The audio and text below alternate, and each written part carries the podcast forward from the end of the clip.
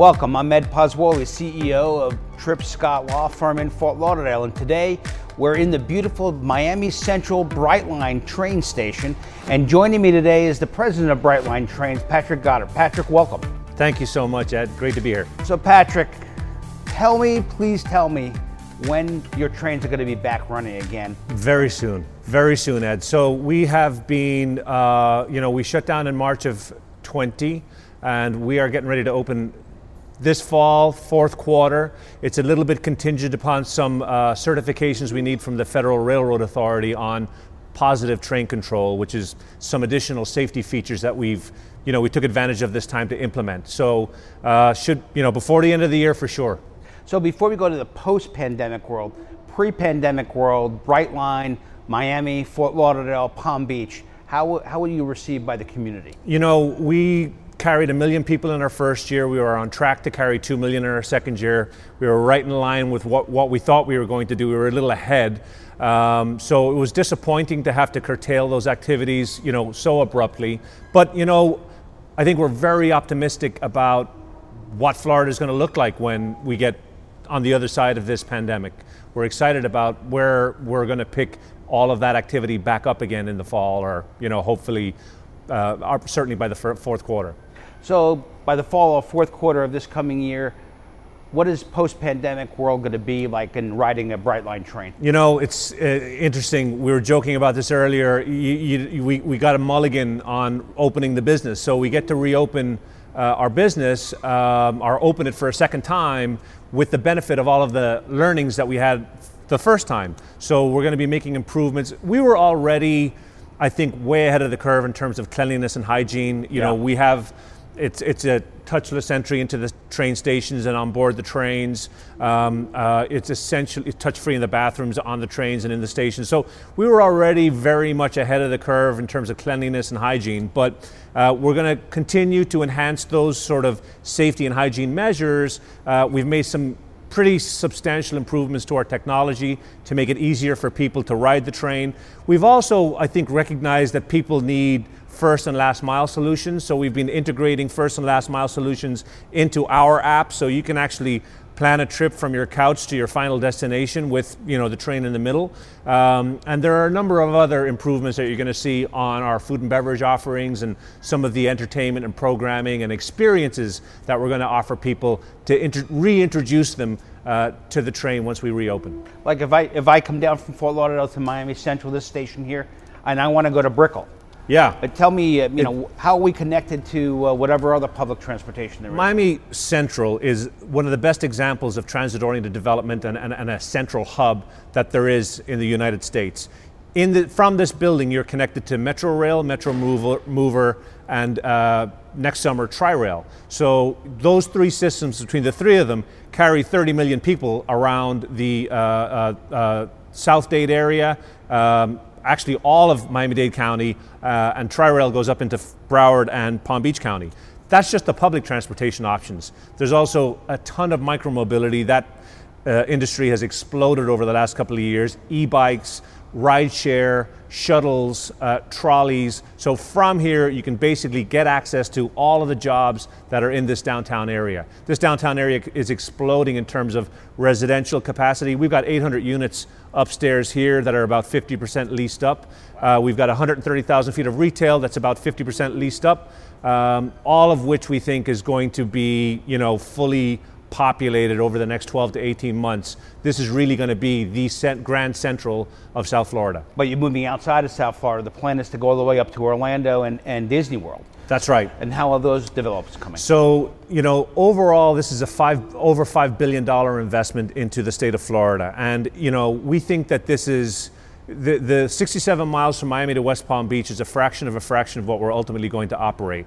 We're investing an, an additional 2.7 billion to get from West Palm Beach into the Orlando airport, where we have already built a train station that's just waiting for our tracks to connect it. Um, and then we are we've, we are in the process of finalizing negotiations to extend the system from the airport all the way out to Tampa, uh, with the potential of a stop at Disney on the way. So we've signed a lease with Walt Disney World for a station there, but we're in negotiations there too to try and uncover ways to create more connectivity in that Central Florida area. Obviously, Universal is a big player in that market, the iDrive community, the convention center. So we're working with that community to find solutions to get people to all of these different locations. You know, our view is we're looking to get people from South Florida to Central Florida but once you get to that hub, we got to also help solve these problems of getting people around within the sub hub. So we expect the Orlando connection to the airport to be complete by the end of 22, and the expansion out to Disney and Tampa will follow. That's somewhat subject to permitting and construction, so it's a two to four year horizon after we complete construction to the Orlando airport. Now, Florida, you know, post pandemic is probably the hottest state in the country. And I'm not just talking about the temperature, I'm talking about from a business standpoint. Business, financial institutions moving down from the north. Uh, in large part, at least one of the reasons was because of Brightline and its future. Yeah. yeah. Uh, what, what are you hearing about that? You know, I think that this notion of a car-free lifestyle has become much more relevant in the minds of today's, uh, uh you know, uh, traveler to today's, uh, you know, business person to today's leisure traveler, they don't want to be in a car. And you know, Florida has traditionally been congested, and and, and it's getting worse. The average speed of 995 is about 30 miles an hour. Even now, we're back to pre-COVID levels uh, from a traffic perspective. So they are looking for this live, work, play environment where they can live, work, and play in the same place without needing to get into a car.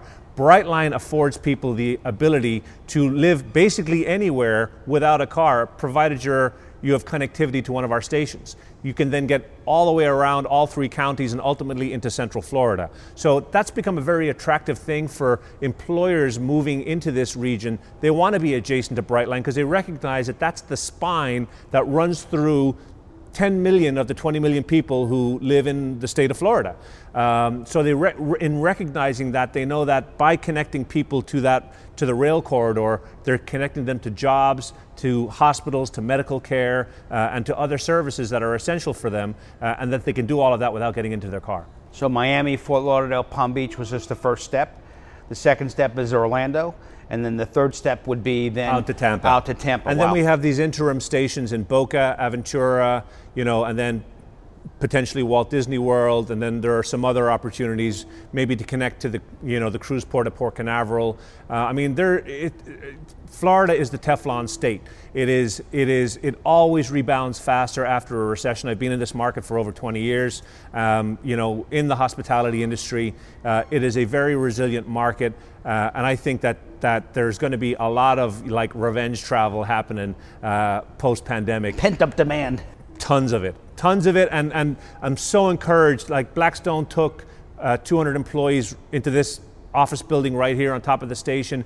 There are tens of thousands of square feet uh, of office space, still busy, heavily occupied residential units going up. As I said, we have 800 of them on top of us right here. There's a lot of activity, activity happening in this downtown area, which, which makes me very excited about the future of a car free lifestyle and Brightline's involvement in that. And how can we as a community help? Uh, private sector initiatives like Brightline, yeah. private sector initiatives, uh, you know, like Brightline in, in our community. How can we help with that? I think that if the community, the community needs to feel like they own this system. It's theirs. This is not you know, some foreign investor or hedge fund putting a system into the state for their own benefit. This, is, this, has a, this has a public benefit that the public needs to realize. The Beacon Council here in, in Miami, the Greater Fort Lauderdale Alliance in Fort Lauderdale, the Economic Development Group in, in, in Palm Beach all recognize that this is an asset for the state.